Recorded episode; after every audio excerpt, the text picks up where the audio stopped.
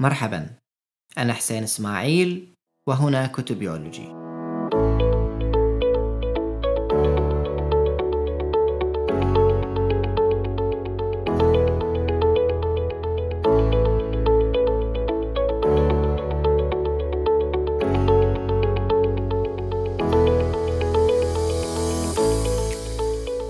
قعدت ساعات طويلة أفكر بمدخل مناسب لهالحلقة. بس كل ما بديت بحاجة شفت نفسي أستطرد برا المواضيع اللي ناوي أتطرق لها أساسا. وأروح أمسح كل اللي كتبته وأقعد أفكر من جديد. كنت أفكر مثلا أبدأ باقتباس كل الحيوانات متساوية ولكن بعض الحيوانات أكثر مساواة من غيرها. بس احترت. هل أبدأ به من باب أنه يقدم غالبا كما لو أنه محور رواية مزرعة الحيوان ولا من باب ربطه بتصورات أورويل حول النظام الشمولي؟ سواء في هذه الرواية أو في رواية 1984 لكن لأن ما عندي اهتمام أني أسولف هني عن أعمال أورويل بشكل عام فما كان ينفع أبدي بهذا المدخل. وكنت أفكر هل أبدأ بمراجعة الصديق سامي البطاطي لمزرعة الحيوان في ظل كتاب عشان يختلف وياه بنسبة 86.5% وأظن أن في زوايا ثانية يمكن قراءة أحداث الرواية من خلالها بس بعدين قلت أن هذا الشي برضو برا الفكرة شوي. وكنت أفكر أدخل مباشرة في صلب الموضوع وكيف أن توظيف مزرعة الحيوان في سياق حتمية سيرورة الثورات بالشكل اللي نشوفه في الرواية أو قراءتها كما لو أنها طرح فلسفي للأنظمة الشمولية يعني بالضرورة إعادة تكريس بعض الإشكالات اللي تحاول الرواية الخروج منها. لكن حتى هذا المدخل ما بيخليني أتطرق لكل أبعاد تجاوز أفق مزرعة الحيوان. ففي النهاية قررت إني أخلي كل هذه التساؤلات تصير هي المدخل عشان لا واحد منها يزعل من الثاني وعشانها كلها تسلط الضوء بشكل أو بآخر على فكرة أبغى أتناولها. بس مع ذلك أحس لازم إني أوضح موضوع الحلقة بشكل أفضل. المفروض الحين واضح إن الحلقة بتكون عن رواية مزرعة الحيوان لجورج أورويل. واضح إنها بتكون عن توظيفها في سياقات أشوف إنها مليانة إشكالات. بس وشو هذه السياقات تحديدا؟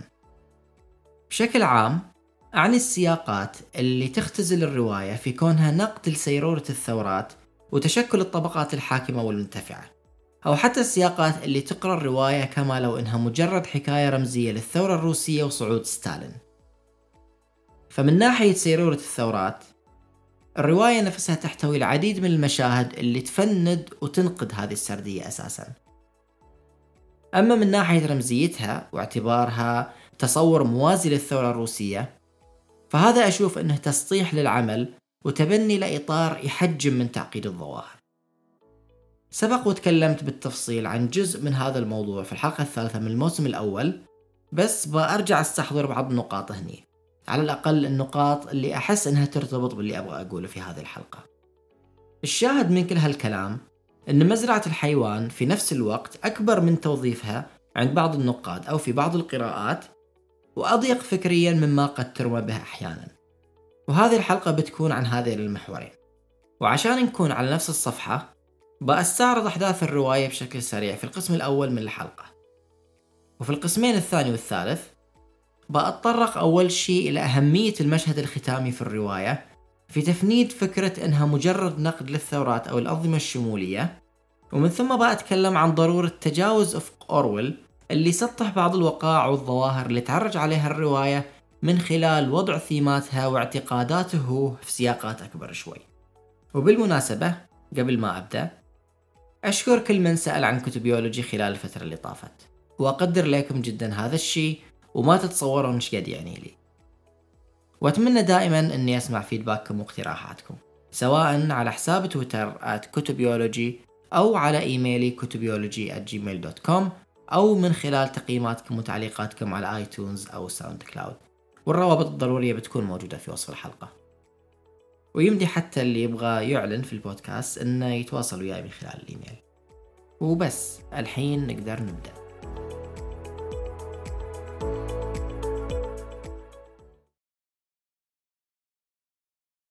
تبدأ الرواية بمشهد تتجمع فيه حيوانات مزرعة مانور عشان تستمع إلى نبوءة أو رؤية أولد ميجر اللي شافها بمنامه.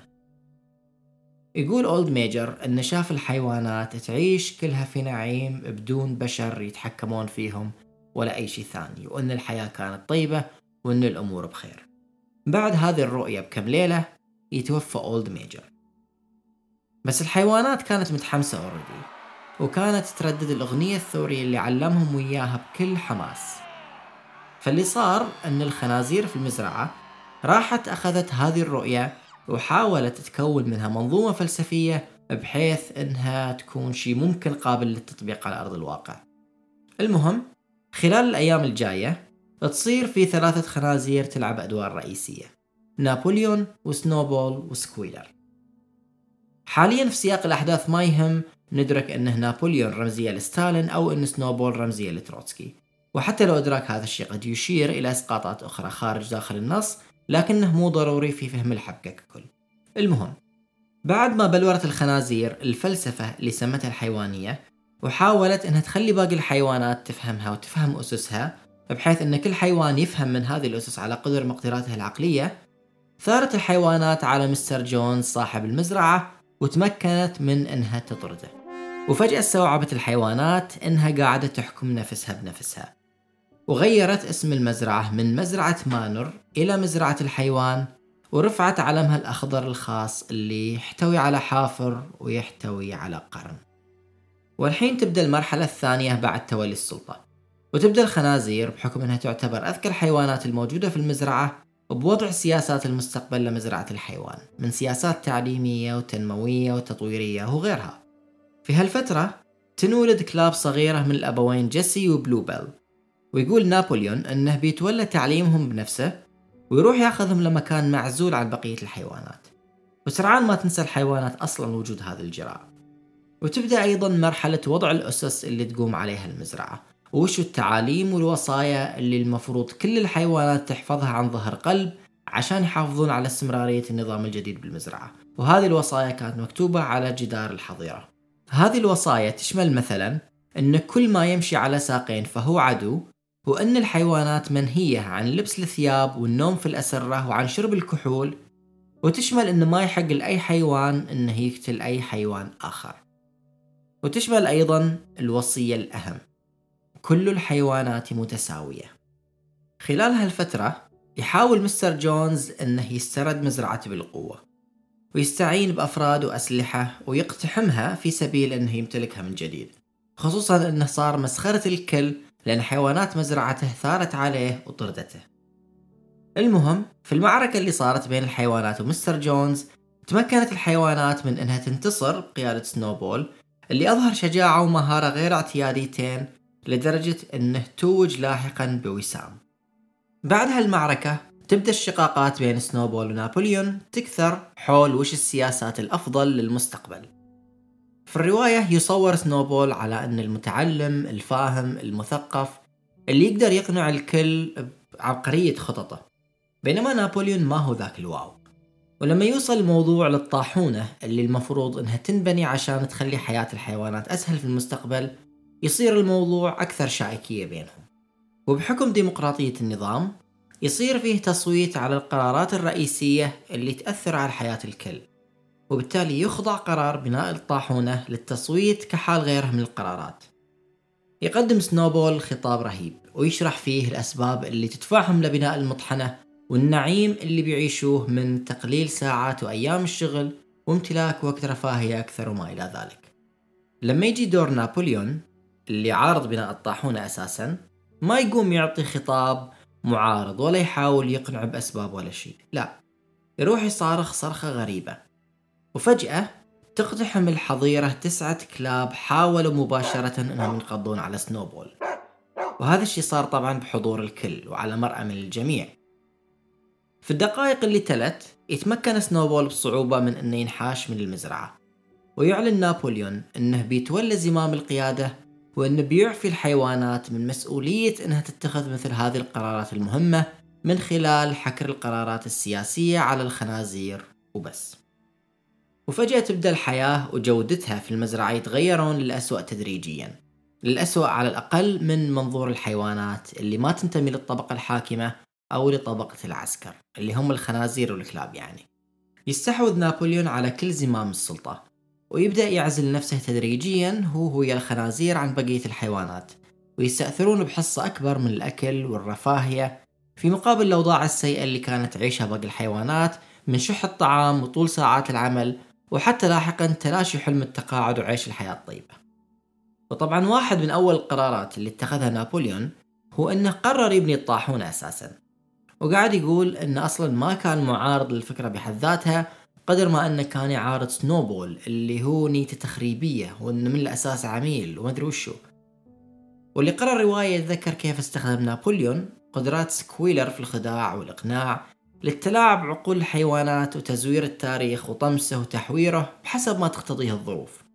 فعلى سبيل المثال برغم شح الأكل اللي كانت الحيوانات تمر فيه وتشعر به كانت تستمع إلى أرقام الإنتاج والكمية المتوفرة من الأكل اللي يدعي النظام أنها أكثر بمراحل مما كانت عليه في السابق. وعلى سبيل المثال أيضا لما جاب طاري المعركة اللي حاول مستر جونز فيها أنه يسترد مزرعته واستحضرت الحيوانات بطولية سنوبول وشجاعته شفنا نظام نابليون يقدم سردية ثانية ويحاول يقول كيف إن سنوبول أصلا كان في صف مستر جونز وانه خائن لمبادئ مزرعة الحيوانات من البداية. والأهم من كل ذلك كل ما لاحظت الحيوانات حدوث شي منافي للوصايا السبع وراحت تتقصى الوصايا المكتوبة بخط كبير على جدار الحظيرة يتفاجئون إن الوصية نفسها أساسا تغيرت. ويحسون فعلا إنها تغيرت بس بسبب ضعف ذاكرتهم ما يقدرون يتذكرون وش اللي كانت على الوصية سابقا. هذا التلاعب بالتاريخ اللي صار وقدرات سكويلر على التخويف والترهيب إضافة إلى ثغاء الخراف وصراخها كل ما حاولت الحيوانات إنها تعترض كل هالأمور خلت الوضع يستمر مثل ما هو عليه. في البداية كان الترهيب بس بسؤال الحيوانات. أكيد إنكم ما تبغون مستر جونز يرجع يحكمكم صح؟ لكن بعدين صار مرتبط أيضا بسنوبول وخططه الترهيبية والتهديمية. ولطالما كان التحفيز للحفاظ على الوضع الراهن يتم من خلال تمرير فكرة أن الوضع حاليا جوهريا أفضل لأن الحيوانات هي اللي تحكم نفسها بنفسها. وبالتالي ما في أحد يتأمر عليها ما في بشر ما في مستر جونز. وبرغم إدراك الحيوانات أن الخنازير والكلاب صارت تستأثر بأغلب الرفاهيات إلا أنه ظل عندها الفخر بأنها تحكم نفسها بنفسها وتدير شؤونها بنفسها حتى لو كان هذا الشيء ظاهري فقط. عشان لا أطول من خلال الأحداث المصاحبة لبناء الطاحونة وعمليات التجارة بين مزرعة الحيوان ومزارع البشر المجاورة لها تصير مشاكل وخلافات وتتغير المصالح السياسية أكثر من مرة. بل تصير معركة ثانية لما دفع أحد المزارعين قيمة ألواح خشب موجودة في المزرعة بنقود مزيفة ومن ثم حاول أنه يغزو مزرعة الحيوان يستولي عليها. وفي ظل كل هذه الظروف تسوء الأوضاع أكثر فأكثر.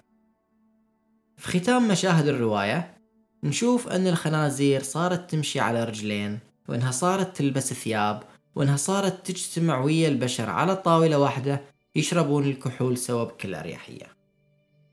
فهذا المشهد الختامي اللي صار فيه من الصعب التفريق بين الخنازير والبشر هو اللي يعطي فكرة أن الثورة انتهت كليا وأن الأمور عادت لما كانت عليه في السابق بس بشكل جديد.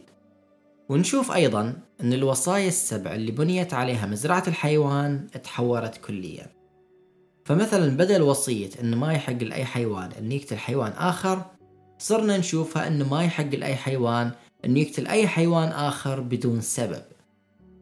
وبدل وصية النهي عن شرب الكحول نشوفها صارت النهي عن الإفراط في شرب الكحول. لكن الأهم هي الوصية السابعة والأخيرة.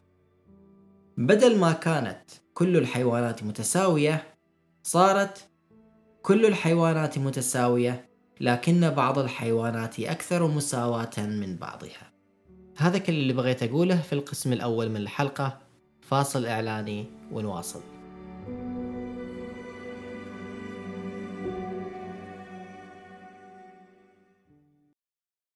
للي يسألون شلون نبدأ مشوار البودكاست؟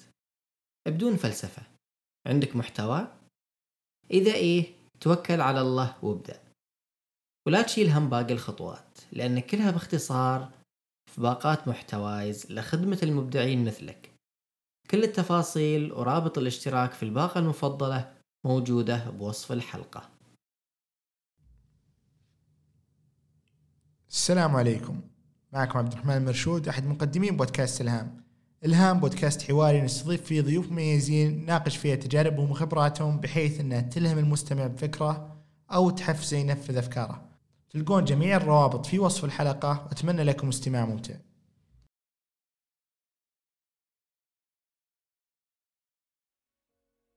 كثير من القراءات اللي أصادفها عن مزرعة الحيوان تموضع الرواية في سياق دورة حياة الثورات وما إلى ذلك. خصوصا القراءات اللي تنطلق من كونها حكاية عن الثورة الروسية ونظام ستالين الشمولي. وبالتالي فإن هذه القراءات تركز مثلا على أحداث في الرواية على شاكلة تحوير الوصايا والأسس اللي انطلقت منها المزرعة وتركز على تشكل الطبقة الحاكمة في قبال الشعب. ويمكن أنها تركز أيضا على دور النظام في احتكار الحقيقة والسردية التاريخية واعتماده بشكل رئيسي على وسائل التخويف والترهيب والقمع في تمرير سياساته وأهدافه. وهذه بطبيعة الحال قراءات مشروعة. وبعدين بقول كيف أن هذه الأمور تتقاطع أساسا ويا قناعات أورويل الشخصية وكم حاجة زيادة. لكن اللي أبغى أتكلم عنه هني شيء مختلف شوية ومتعلق بكيف أنه يمكن لهالقراءات الاختزالية أنها تخلينا نغفل عن العديد من المشاهد اللي قد توضح أن هذه الأبعاد ما توجد فعليا منفصلة عن أبعاد ثانية في الرواية. فعلى سبيل المثال النقيض الطبيعي لنظام الشمول في هذه القراءات يكون غالبا النظام الديمقراطي. وهو نظام موجود حتى في المزرعة قبل ما يستولي نابليون على السلطة. يعني في المرحلة بين طرد مستر جونز وإقصاء نابليون. ما أدري إقصاء سنوبول. ولكن في سؤال مهم. لأي درجة نقدر نتقصى طبيعة نظام مزرعة الحيوان بمعزل عن اللي كانوا عليه تحت مستر جونز أو بمعزل عن الأنظمة اللي صارت حولهم لاحقا؟ بعبارة أخرى هل نقدر نحلل بنية نظام مزرعة الحيوان الشمولي بدون ما نتطرق لحقيقة أنهم أو أنه بدأ كما لو أنه ما يختلف فعليا عن الأنظمة اللي حوله؟ المشهد الختامي زي ما تذكرون يوري أن الخنازير قاعدة ويا البشر على طاولة واحدة وأنه ما عاد يمدي نفرق بين الاثنين إن صح التعبير. وهالمشهد يعلن انتهاء الثورة وعودة الأمور لما كانت عليه بس بشكل آخر. بل حتى اسم المزرعة رجع إلى كونه مزرعة مانور بدل مزرعة الحيوان. وهالتصور منطقي طبعا لكن خلينا نسأل من جديد. هل كان يمكن للمزرعة أنها تستمر مثلا زي ما بدت طالما كانت مصالح الحيوانات متعارضة ويا مصالح البشر المحيطين بها؟ قد تذكرون أن مستر جونز حاول يسترد مزرعته بالقوة وأن مستر فريدريك أيضا هاجمها في محاولة أنه يحكمها. وكل هذه الأمور كانت تحدث في نفس الوقت اللي اعتبرت فيه ثورة الحيوانات تهديد لمصالح كل المزارعين بالجوار. يعني تخيلوا كل المزارع قائمة على نفس النظام اللي كانت قائمة عليه مزرعة مانور اللي هو استغلال الحيوانات وتحصيل الأرباح من على ظهورها. وبالتالي فإن تمكن الحيوانات في إحدى المزارع من الاستيلاء على مقاليد الحكم يعني بالضرورة أن الحيوانات في المزارع المجاورة قد تطلع على شيء مشابه. وهذا جزء من البروباغندا اللي كانت مزرعة الحيوانات تتبعه من خلال محاولتها لتصدير الثورة لهذه المزارع عشان الحيوانات تثور هي الأخرى على ملاكها. وفي نفس الوقت إذا تذكرون من الرواية أورويل كان يركز على ثيمة أن نابليون بسياساته الاقتصادية والتجارية اللي يتعامل فيها ويا البشر خرق الأسس اللي قامت عليها مزرعة الحيوان لأن كل البشر أعداء وبالتالي التعامل وياهم هو تعامل ويا العدو. لكن الحقيقة أن هذا التعاون كان مصلحة مشتركة للاثنين. فالتساؤل مشروع عن معنى نظام نابليون الشمولي إلى جوار هذه الأنظمة اللي صار من مصلحتها أساسا أنها تكرس نظام نابليون الشمولي بمجرد أنها استوعبت أنه جزء من نفس اللعبة. وهذا فعليا جزء من اللي قاله بيلكينغتون في الفصل الأخير لما كان يحتفل ويا الخنازير. لما قاعد يقول أنه سعيد بانتهاء حقبة انعدام الثقة وسوء الفهم وأنه ويا البشر الآخرين كانوا متخوفين من وجود مزرعة حكم الحيوانات وسطهم لأنها ممكن تتسبب مشاكل عليهم وتسبب مشاكل على حيواناتهم. بس في النهاية اكتشفوا أن ما بينهم اختلاف حقيقي في المصالح وأن نفس المشاكل اللي واجهها نظام نابليون يواجهوها هم. وبالتألي فإن من مصلحتهم أن يكونون كلهم على نفس الصفحة. وعقب نابليون طبعا أنه ما عنده أي أمنية أساسا إلا أنهم يعيشون كلهم بسلام وأن العلاقات التجارية تجري بينهم بكل أريحية. فالشاهد من كل هذا أن نظام نابليون كان ممكن من خلال انتمائه لمنظومة تتجاوز كونه نظام شمولي أو أي شيء من هالقبيل. لما احتاج مثلا إلى الأجهزة والتكنولوجيا علشان يبني الطاحونة كان لازم أن يصدر ويستورد ويتعامل ويا البشر بطبيعة الحال. وهذه المصالح هي اللي نقدر نقول خلته ينخرط في لعبة أكبر من مجرد مزرعة الحيوان. وكانت أصلا جزء لا يتجزأ عن السياسات اللي يتبعها نابليون داخل مزرعته هو. ولذلك إذا بنصر على قراءة الرواية على أنها نقد للثورة الروسية أو نظام ستالين فلازم أيضا نتساءل عن نقدها في نفس الوقت للمنظومة الرأسمالية اللي كانت حاضرة دوما وفاعلة في صياغة الحياة الداخلية والخارجية للمزرعة.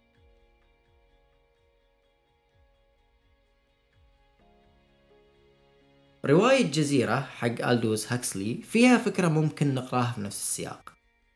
تدور أحداث الرواية في جزيرة بالا واللي تصور في الرواية على أنها جزيرة يوتوبية. هذا التصور اليوتوبي تشكل على الأقل بالنسبة لبطلها ويل فارنبي الصحفي وعميل جو ألدهايد. ويل جاء للجزيرة أساسا بغرض أنه يتعرف عليها عن قرب وأنه يقنع ملكتها بتوقيع عقد ويا ألدهايد فيما يتعلق بمكامن الجزيرة النفطية.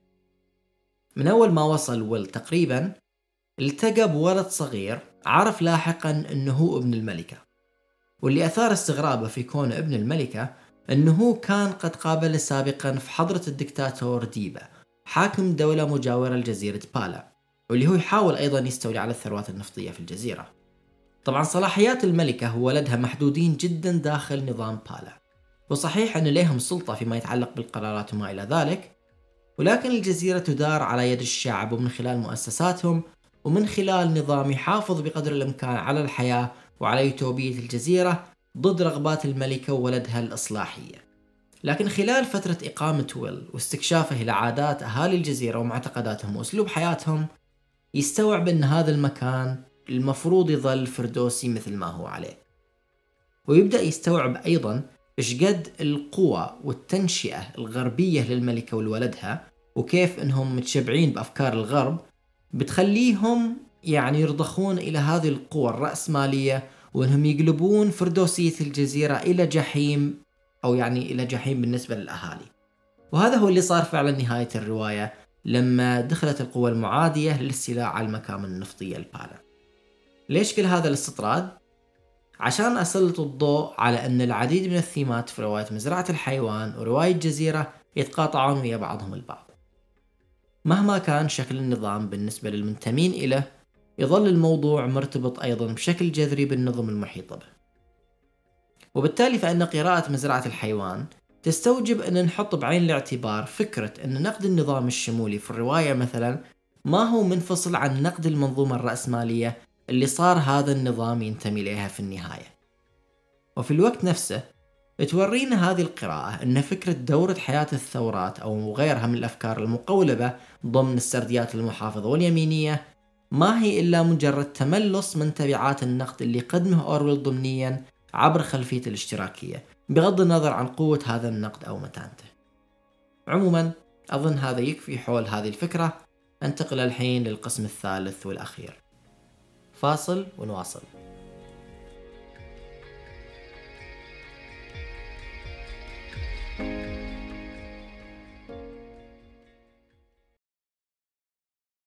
تدور عقار أو تبغى تبيع عقار تدور مصمم يضبط بيتك كل هذا بضغطة زر. حمل تطبيق عقار وتصفح الفلل والشقق والاستراحات والمباني وفوقها اختار التصميم اللي تحب وعدل عليه باللي يناسب مساحتك وذوقك. حمل تطبيق عقار دليلك لعالم العقارات في السعودية. رابط التطبيق في وصف الحلقة. كثير منا يواجه ضغوطات ممكن تكون في العمل أو في البيت. وعشان نهرب منها وما نواجهها نأجل أي شيء ممكن يساعدنا نحلها. طبعا يقول بعض الأطباء بأن هذا نوع من أنواع البروكرستينيشن لحظة لحظة. كانت صعبة عليك الكلمة وما فهمتها. يمديك تطور مهاراتك سواء في الاستماع أو التحدث مع كامبلي وتختار حتى الدورة اللي تناسبك. تلقى الرابط تحت في الوصف.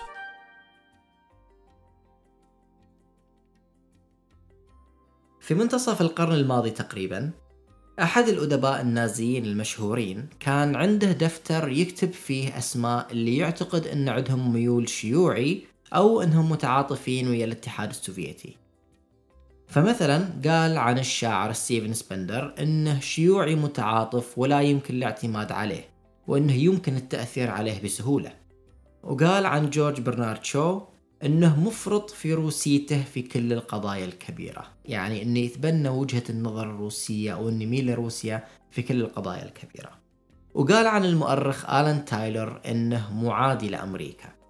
وكان الدفتر يحتوي أيضا أسماء اللي يعتقد إنهم يشكلون خطر على تجانس الثقافة الألمانية على الأقل من وجهة نظر هذا الأديب.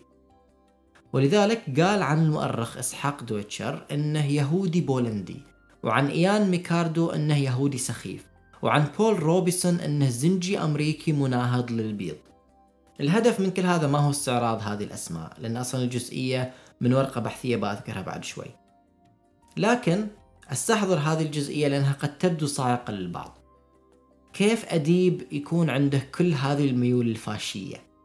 كيف أديب بدل ما يسخر قلمه في خدمة الإنسان والإنسانية صار يتكلم عن زملاء الصنعة بهذه الطريقة بل ويرفع أسماءهم إلى قسم البحث المعلوماتي في بلده عشان يراقبوهم ويتخذوا الإجراءات اللازمة.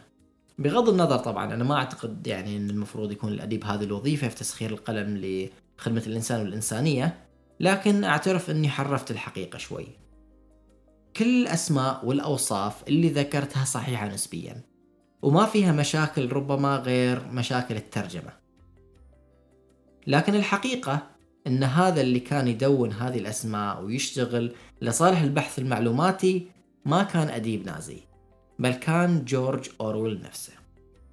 جورج أورويل كان عنده دفتر يدون فيه أسماء المتعاطفين ويا الشيوعية أو الاتحاد السوفيتي وكان يدونها باستخدام أوصاف عنصرية وشوفينية وغيرها من يعني زي اللي شفتوه قبل شوي.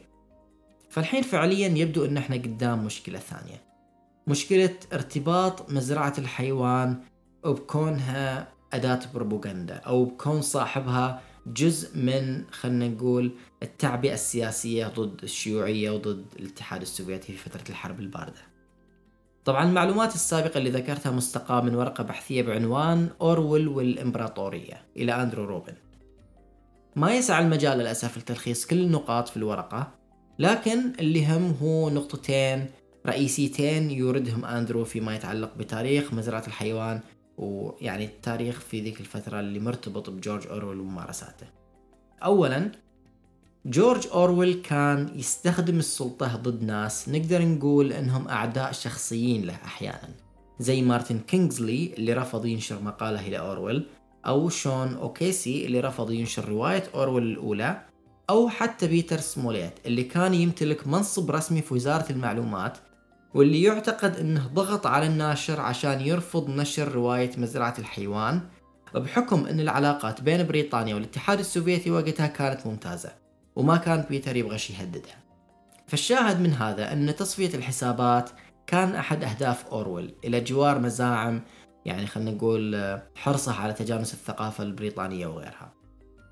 وبالتالي فإن تعاون أورويل وتوظيفه للسلطة ما هو مبني بالضرورة على قيم حضارية عليا ولا قيم ديمقراطية ولا أشياء مرتبطة بحرية التعبير وما إلى ذلك. لا في أشياء أيضا داخلة في الموضوع. هذه النقطة الأولى.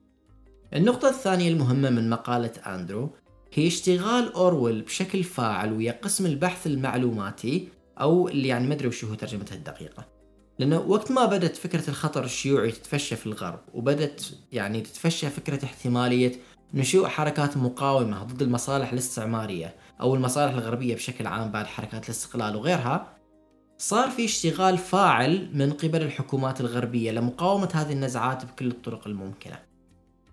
أحد هذه الطرق مثل ما حذرتون هو التركيز على الكتب والأعمال الأدبية سواء من ناحية الترجمة أو من ناحية تسهيل الحصول على حقوقها ونشرها في أرجاء العالم وما إلى ذلك. بل حسب ما يذكر أندرو حتى ترجمة عباس حافظ العربية لمزرعة الحيوان كانت بتسهيل من وكالة المعلومات الأمريكية وقسم البحث المعلوماتي البريطاني. المهم أورويل كان يدرك توظيفات مزرعة الحيوان السياسية. وكان يتابع ترجماتها والدول اللي تنشر فيها ويعلق أحيانا على الموضوع. لأن يدري أنه يعني إلى جوار هذا التوظيف بيكون في تحديد إلى القراءات وتحديد للمعاني اللي ممكن أنها تستنبط من الرواية. ولذلك مثلا ما كان يمانع أن الرواية تنشر بترجمة برتغالية برغم أن حكومة البرتغال وقتها كانت نصف فاشية على حد تعبير أورويل نفسه. بس كان عنده أهون من نشرها عند حكومة فرانكو الفاشية اللي هو كان يعارضها وما كان أيضا يمانع نشر الرواية في إحدى المجلات الهولندية الرجعية طالما أنها كانت تحقق أهدافه. هو بل أن هذه العملية بكبرها ما كانت تخفى على السلطات وما كانت يعني تخفى أهميتها على السلطتين الأمريكية والبريطانية تحديدا. لدرجة أن وزير الخارجية الأمريكي صرح بأن مزرعة الحيوان و1984 ليهم دور كبير في الجبهة السيكولوجية ضد الشيوعية. ولذلك فعليا كان في توافق مصالح. وحتى لو قلت أن كان فيه نقد للمنظومة الرأسمالية على حسب اللي فهمته من الرواية نقدر نقول أن تقاطع المصالح هذا خلى القراءات تتعلق بمحاور محددة وخلى الرواية تتكرس في سياقات محددة دون غيرها وإنها تكون بهذا الشكل اللي يبدو إنه كوني وعالمي. فالحين من خلال هذا الاستعراض المفروض على الأقل تشكلت عندنا فكرة إن مزرعة الحيوان ما كانت مجرد عمل أدبي مناهض للأنظمة الشمولية أو إنها مجرد رواية سياسية نقدية بمعزل عن كونها أيضا أداة في يد الحكومتين الأمريكية والبريطانية في الحرب الباردة. وهذا الاحتفاء والتبجيل لها هي هو 1984 ساهم بلا شك في تكريس هذين العملين كما لو أنهم يتطرقون لثيمات كونية أو عالمية مجردة من أي شيء ثاني. لكن ستيل هالاستعراض ما يكفي فعليا لنقد ارتباط الأدب بالبروباغندا ولا لنقد التناول اللي تقوم به مزرعة الحيوان مثلا للثيمات المذكورة فيها. خصوصا أن هذا الاستعراض ما يزال يدور تقريبا في فلك المجال السياسي المباشر. بعبارة أخرى إذا كانت مزرعة الحيوان تعتبر رواية سياسية وإنها مهمة في نقد الأنظمة الشمولية وستالين والثورة الروسية وغيرها فكل اللي ذكرت له الحين يدور تقريبا في فكرة السياسية بحد ذاتها في مفهوم السياسة مثل ما تتناولها الرواية فالسؤال الحين هل يمكن نقد النقد نفسه؟ هل يمكن يعني تقديم لمحة مغايرة تثبت أن الرواية نفسها ما تأدي حتى الغرض اللي قد يعتقد أنها تأديه؟ واضح أن جوابي بيكون بإيه هالشي لكن ما بيتم من خلال تقويم أفكار أورول السياسية ولا التحليل يعني خلينا نقول نقد الاشتراكي ولا حتى من خلال تكرار فكرة أن الرواية استخدمت كبروباغندا وبالتالي فأن يعني هذا يكفي إلى نقد هذه الفكرة أو تفنيدها. بل بيتم من خلال نقد الإطار اللي قولبت فيه الحكاية. وهو نقد يمكن حتى تطبيقه جزئيا على رواية 1984 بس بخليه لوقت ثاني. فحوى هذا النقد والله متعوب عليها فحوى. المهم مزرعة الحيوان كرواية قاعدة تسرد بشكل أو بآخر من منظور النظام السياسي. المفروض هذا الشيء صار واضح الحين بس أقوله من جديد. تتمحور الرواية بشكل رئيسي حول النظام السياسي. وحتى في حالة تطرقها لأحد من الشعب أو اللي ينتمون إلى ما هو خارج الطبقة الحاكمة فهي غالبا تورد منظوره في تفاعله مثلا ويا قرار نابليون أو إلى شيء من هذا القبيل. فالمنظور السياسي طاغي بشكل كبير على مزرعة الحيوان. فبغرض الخروج من هذا الإطار نقدر على الأقل نحاول نقارب الظواهر اللي تتطرق لها الرواية بس من مناظير مختلفة. فعلى سبيل المثال فيما يتعلق بطبيعة النظام السياسي نفسه نقدر نشوف مثلا رواية عتمة في الظهيرة لآرثر كويتسلر وإذا ما خاب ظني موجودة مترجمة عربية من المركز القومي للترجمة. آرثر كاتب هنغاري وكان عضو في الحزب الشيوعي الألماني قبل ما يطلع منه بعد صعود ستالين للسلطة واستيعابه يعني للوضع اللي قاعد يصير. بل أن آرثر اشتغل لنفس قسم البحث المعلوماتي البريطاني اللي جورج أورويل كان يتعامل إياه واللي كان يطرح بروباغندا ضد الشيوعية. هالرواية أيضا يعني مكتوبة من المنظور السياسي بشكل كبير.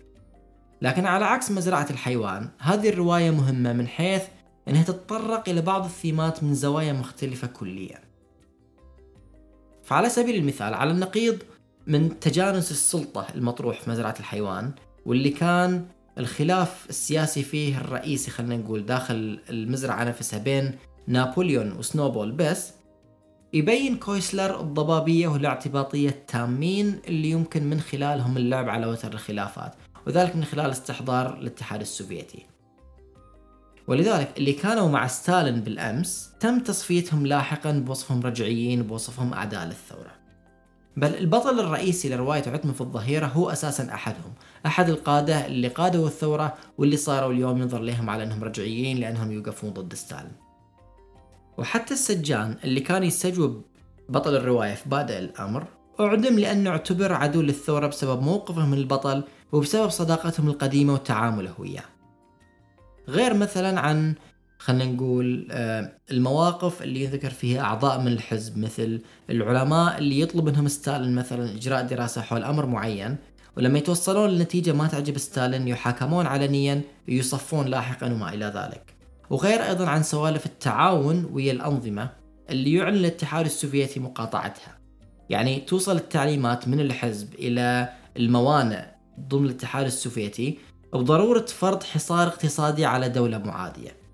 ومن ثم بالسر يجي أحد المسؤولين في الحزب أحد المسؤولين آه خلينا نقول اللي في القمة ويروح إلى ميناء ويطالب الموظفين هناك أنهم يخرقون هذه التعاليم وأنهم يسمحون لبعض الشحنات أنها تروح إلى هذه الدولة اللي أعلن أنه يعني تم إجراء حصار اقتصادي عليها. ولما يرفضون هذين الموظفين أنهم يسوون هذا الشيء يرفع عليهم تقرير ويتم إخراجهم من الحزب واللي منهم ينتحر واللي يقتل لاحقا. ففي العديد من العوامل اللي تعقد مفهوم السلطة الشمولية خارج طرح أورويل التبسيطي خارج فكرة أن يعني جاء شخص معين وكوش على السلطة وصار عنده أتباع معينين. لا واقعيا في نفس الثيمات اللي تتناولها الرواية هذه الأتباع ما كانوا يعني ثابتين. وإذا كان أورويل يتطرق لسؤال العمل وطبقة البروليتاريا فلازم نتعرف على الموضوع أيضا من منظور العمال أو السكان أنفسهم أيضا. أحد أفضل الكتب اللي عثرت عليها في هذا السياق هو كتاب أصوات جولاجية واللي هو عبارة عن تدوين لتاريخ شفهي من أفراد كانوا سجناء في منظومة سجن الكولاك في الاتحاد السوفيتي يعني. مثل هذه التجارب هي اللي تخلينا نفهم تصورات الناس اللي كانوا ضحايا مباشرين لسياسات حكومة ستالين واللي بعدها. ونتعرف على ذكرياتهم عن المجاعات والمزارع الجماعية وتصورات الناس في السابق وغيرها من الأمور. وأهمية هذا الكتاب تحديدا تكمن في أنه تاريخ شخصي في كونه تجميع لتجارب رويت شفهيا من أفراد ما ينتمون للنظام بالضرورة. ويمكن أيضا مقاربة نفس الظواهر من خلال أعمال مثل حكايات كوليميا أو حتى يوم في حياة إيفان دينيزوفيتش برغم أن العمل الثاني يعني ممكن صار عن فترة لاحقة شوي مقارنة باللي قبله. هذه الأعمال أيضا تتطرق لتجارب مغايرة للشعب تحت النظام الستاليني أو يعني على الأقل تقدم تاريخ اجتماعي لهذه الظواهر.